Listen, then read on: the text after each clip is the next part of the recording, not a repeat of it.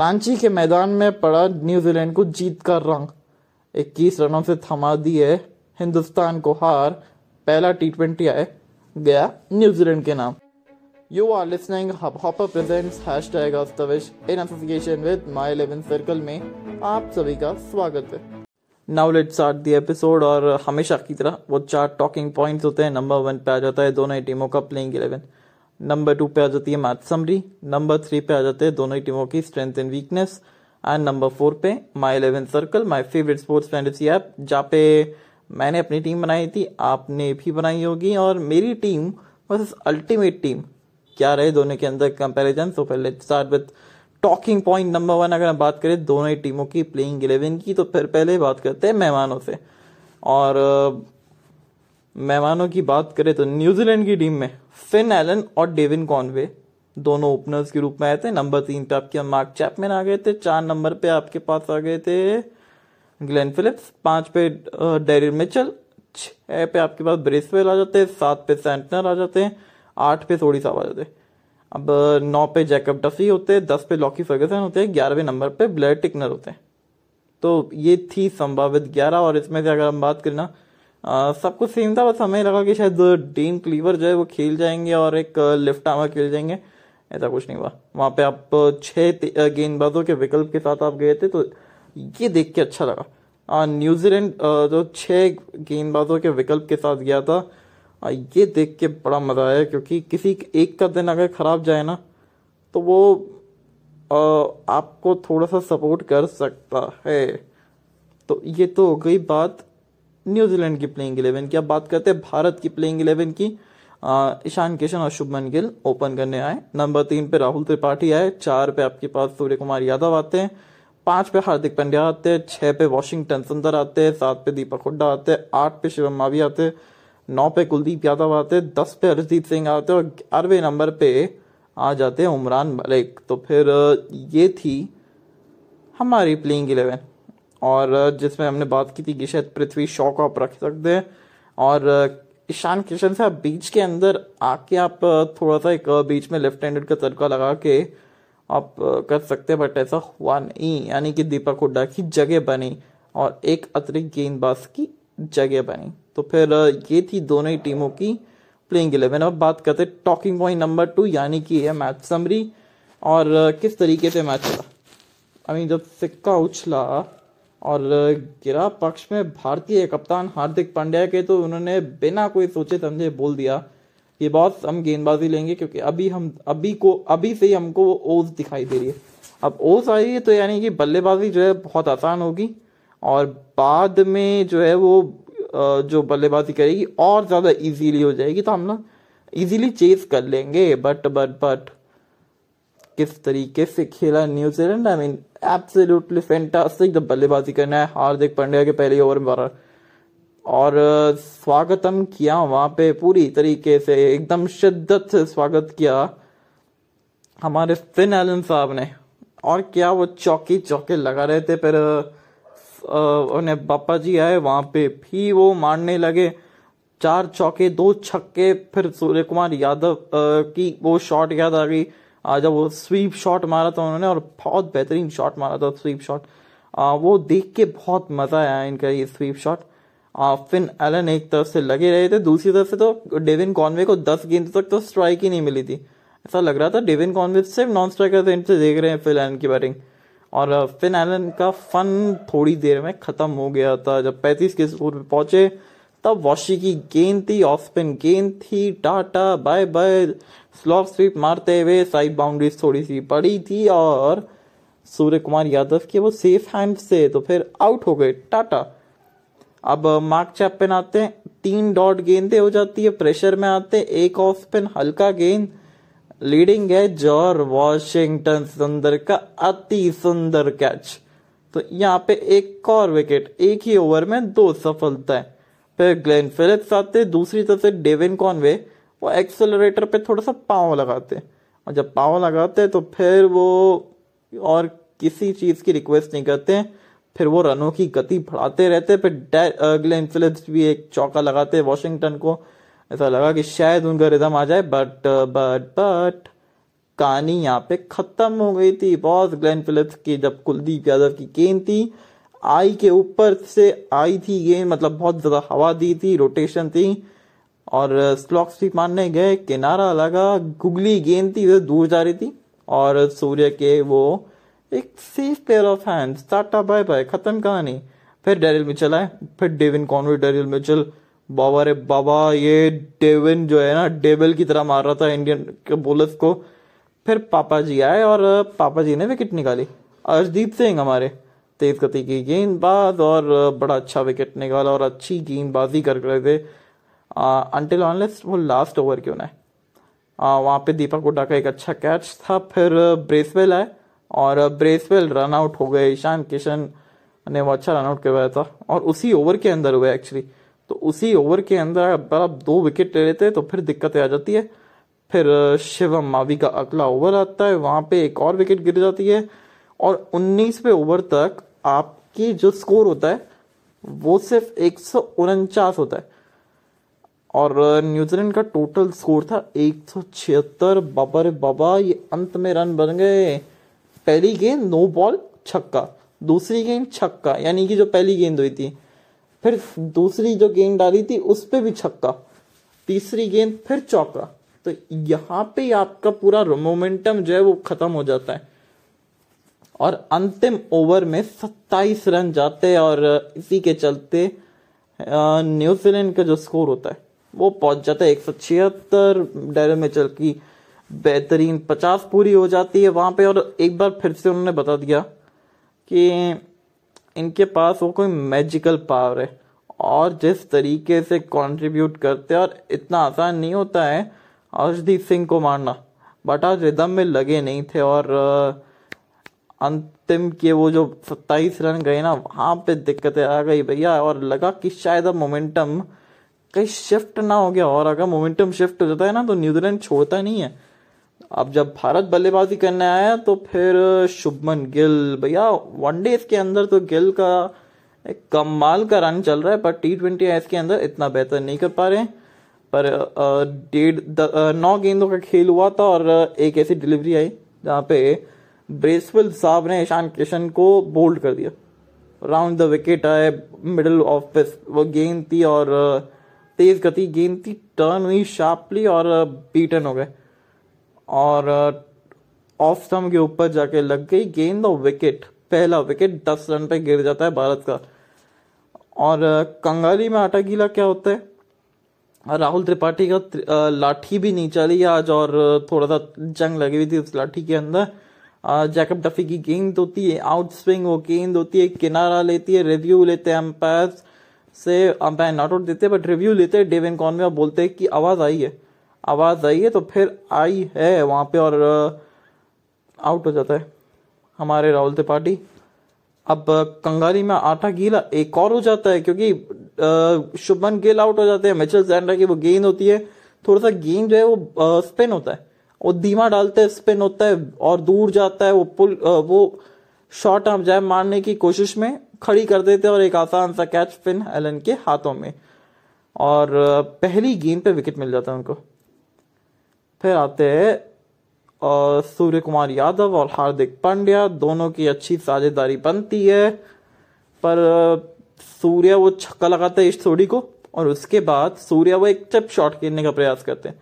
ना, वो गलती थी, क्योंकि सूर्य की जो चमक थी, वहीं पे काम खो दी थी, क्योंकि अगर ना वो चिप शॉट मारते, ना वो आउट होते और ना ही वो मैच हिंदुस्तान हारता। बट एनी हाउ सूर्य ने सैतालीस रन की ज़बरदस्त पारी खेली। फिर हार्दिक पांड्या भी बोले कि, तू चल, मैं आया, वैसा वाला कर दिया काम। हार्दिक पांड्या भी चल पड़े और, खराब शॉट और बहुत खराब शॉट था, एकदम वो तेज गति गेंद थी आउटसाइड दी ऑप्शन थी, और पुल करने का प्रयास था। और एकदम वो खड़ी कर दिया, सीधा फील्डर के हाथ में वो कॉटन बोल्ड कर दिया था और नवासी पे पाँच हो गया था। एट्टी नाइन पर फाइव हो गया था, फिर दीपक हुडा और वॉशिंगटन सुंदर आए थे। वॉशी लगे रहे, वॉशी लगे रहे, पचास रन, अट्ठाईस गेंदे, पाँच चौके, तीन छक्के। मीन कमाल की। एक ऐसा लग रहा था पूरी टीम के अंदर से कि सूर्य कुमार यादव और वॉशिंगटन सुंदर अलग विकेट पे बैटिंग कर रहे हैं और ये सारे अलग बैटिंग पे विकेट कर, अलग विकेट पे बैटिंग कर रहे हैं। दीपक हुड्डा आते हैं, वो मिचल सेंटनर को वो बड़ा हिट लगाने के चक्कर में स्टंप आउट हो जाते हैं।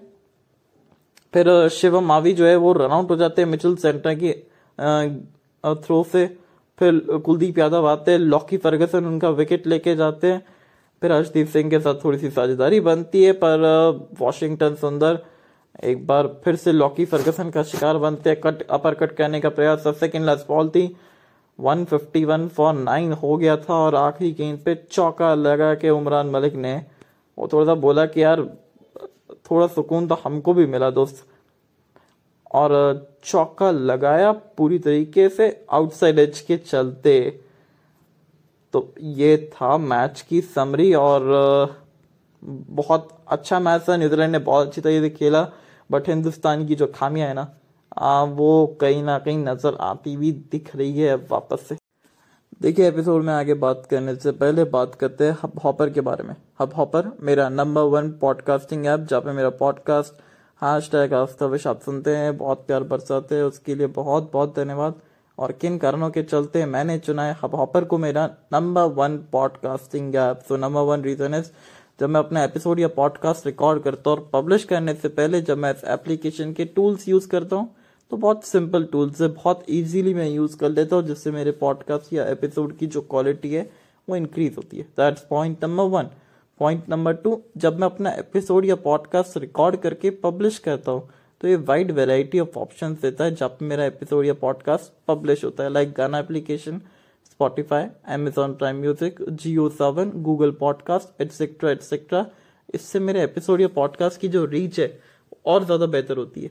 And number three the most important factor मान लीजिए अगर मुझे एप्लीकेशन रिलेटेड कुछ समस्या है तो हब हॉपर की जो टीम है, जो सर्विस प्रोवाइड करती है इन एब्सोल्युटली फैंटास्टिक ना तो वो सिर्फ़ उस समस्या को हल करती है बट इस तरीके से हल करती है कि ना उस टाइम में, आने वाले टाइम में वो आप खुद कभी तंग करे।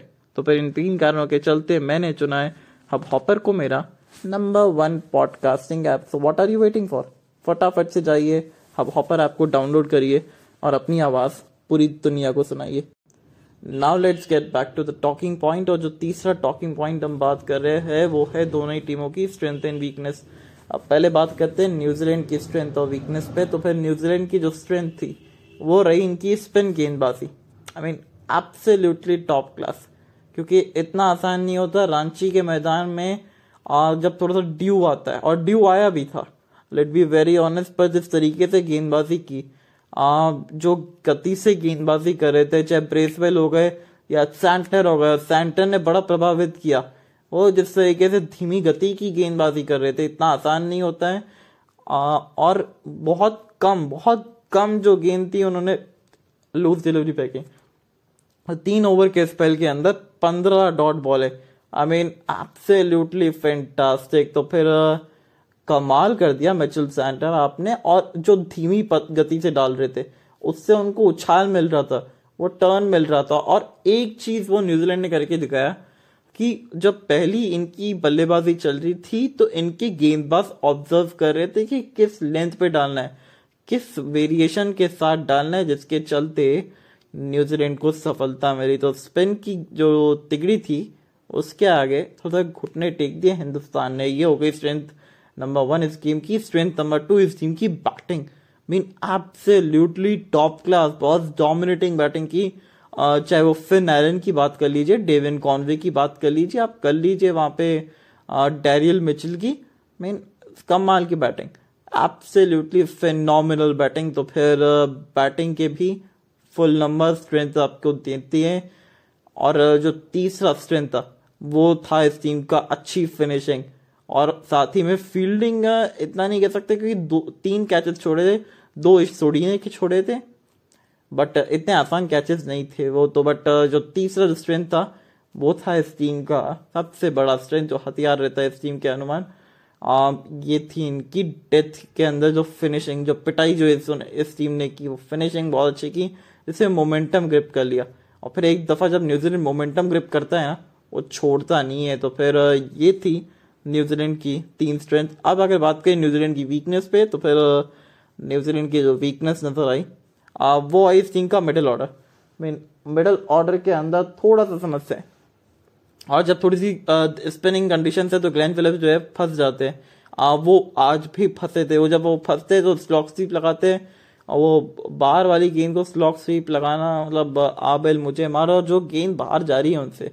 तो उनको तो आप थोड़ा सा कोशिश करिए कि वो विद द टर्न लिए अब अगर आप आम पढ़ सके तो आम पढ़िए तो फिर उससे थोड़ा सा इजी पड़ता है। तो मिडिल ऑर्डर जो है, इस टीम का थोड़ा सा वीक नज़र आया। चाहे ब्रेसवेल की बात कर लीजिए, चाहे सेंटर की बात कर लीजिए, एक अतिरिक्त गेंदबाज खिलाने की वजह से आपने एक फिनिशर जो है वो नहीं खिलाया या फिर एक बल्लेबाज नहीं खिलाया, जिसके चलते शायद थोड़ा सा डाउटफुल अपने आप के अंदर हो सकते थे बट हुआ नहीं ऐसा अनफॉर्चुनेटली तो ये थी स्ट्रेंथ वीकनेस नंबर वन क्योंकि मिडल ऑर्डर इस टीम का थोड़ा सा खुल गया था, पूरा एक्सपोज हो गया था। अब वीकनेस नंबर टू इस टीम की फील्डिंग जो कि इतना हम देखते नहीं है, क्योंकि न्यूजीलैंड जो है अच्छी फील्डिंग करती है। वो कैचेस पकड़ती है, वहाँ पे आज ने तीन कैचेस छोड़े न्यूजीलैंड ने। और हम देखते नहीं है न्यूजीलैंड को ऐसे कैचेस छोड़ते हुए। तो बड़े शॉक्ड हुए हम सब कि न्यूजीलैंड ने तीन कैचेस कैसे छोड़ दिए। दो तो इस सोडी ने छोड़े, एक और किसी ने छोड़ा था। ना तीन मिला के कैचेस छोड़े तो फिर इसके ऊपर ध्यान देना पड़ेगा न्यूजीलैंड को। और तीसरा जो वीकनेस मुझे नज़र आया न्यूजीलैंड को स्पिन गेंदबाजी के अंदर दिक्कत हुई है। मीन ये तो तय है कि न्यूजीलैंड की जो स्पिन गेंदबाजी खेलने का जो तरीका है वो हमने सोचा था कि मार्क चैपमैन के पास वो बड़ा अच्छा तरीका रहता है, बट अनफॉर्चुनेटली मार्क चैपमैन भी नहीं खेल पाए। डेविन कॉनवे ने अच्छा साथ निभाया स्पिन में। डेल मिचल ने तेज गेंदबाजी पर अटैक किया बट सिर्फ़ एक डेविन कॉनवे को छोड़ के बाकी और कोई मेरे को बल्लेबाज दिखा नहीं जो स्पिन को बेहतरीन रीड कर रहा था। तो इस टीम को स्पिन से खेलने का भी वो अनुभव लेना चाहिए कि किस तरीके से आप खेल सकते हैं। तो ये तो हो गई बात न्यूजीलैंड की स्ट्रेंथ और वीकनेस की। अब अगर बात करें हिंदुस्तान की स्ट्रेंथ और वीकनेस पे तो हिंदुस्तान की जो स्ट्रेंथ थी वो क्या थी?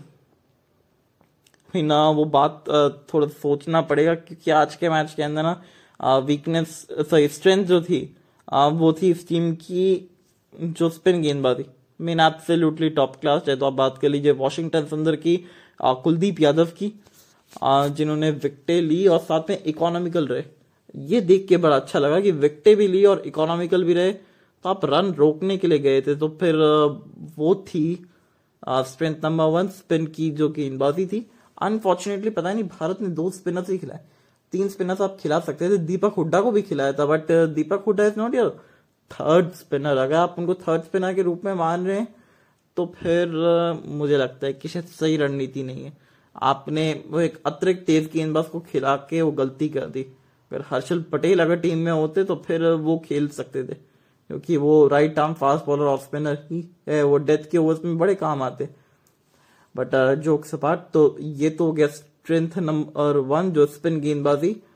अब स्ट्रेंथ नंबर टू बात करें, इस टीम का जो lower middle order middle order है, उसने रन बनाया। चाहे आप हार्दिक की बात कर लीजिए, चाहे आप वॉशिंगटन की बात कर लीजिए, चाहे सूर्य की बात कर लीजिए तो ये जो बैटिंग ऑर्डर है, जो मिडिल ऑर्डर है वो मिडल मडल नहीं कर रहा है, वो रन बना रहा है। तो ये देख के अच्छा लगा। स्ट्रेंथ नंबर टू इस टीम का मिडिल ऑर्डर रहा अब बात करते वीकनेस की तो फिर वीकनेस में भारत का रहा death bowling as usual death bowling बहुत परेशान करती है और इस बार तो अर्शदीप सिंह को मार पड़ी।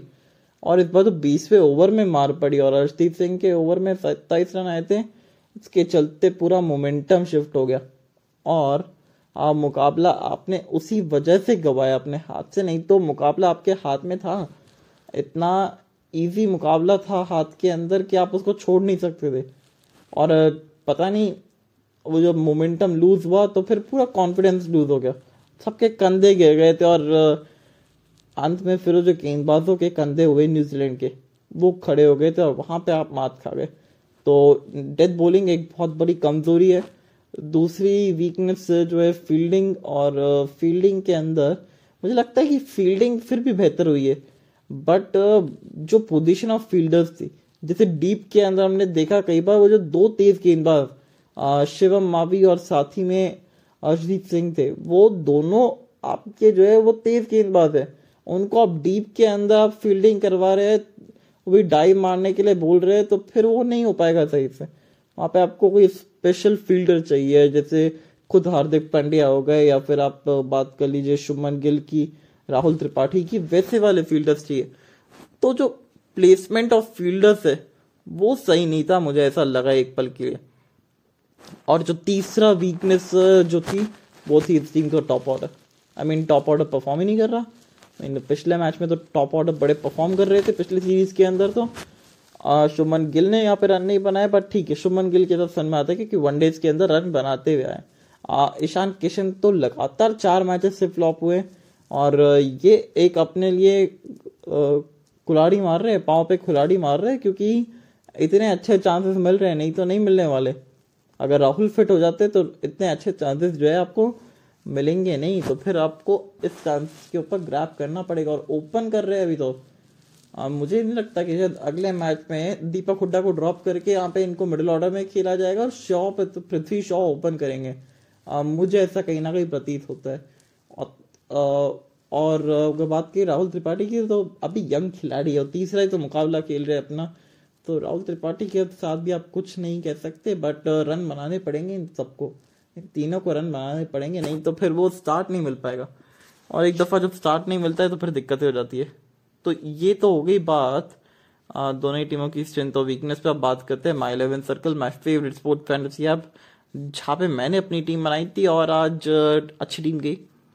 हमने अच्छे प्राइज जीते तो फिर हमारी टीम वर्सेस अल्टीमेट टीम क्या थी? तो फिर हमारी टीम के अंदर जो विकेट कीपिंग के ऑप्शन थे, वो थे ग्लेन फिलिप्स क्योंकि हमने सोचा नहीं था कि फेन आइलैंड जो है वो चल जाएँगे। बट एनी आओ चल गए और क्या ज़बरदस्त चले। फिर डेविन कॉनवे हमारी टीम के वाइस कप्तान थे। डैरियल मिचल थे हमने। फिर सूर्य कुमार यादव लिए थे। अब फिर और नीचे की तरफ़ आते ऑलराउंडर्स के अंदर तो हमने हार्दिक लिया था। हमने वॉशिंगटन लिया था। हमने सेंटनर लिया था। तो तीन हमने ये लिए थे और, और गेंदबाजों के अंदर कुलदीप लिए थे हमने। हमने लिए थे जैकब डफी, हमने लिया था लॉकी फर्गसन को, और हमने लिया था अर्शदीप सिंह को। तो फिर ये हमारी ग्यारह थी।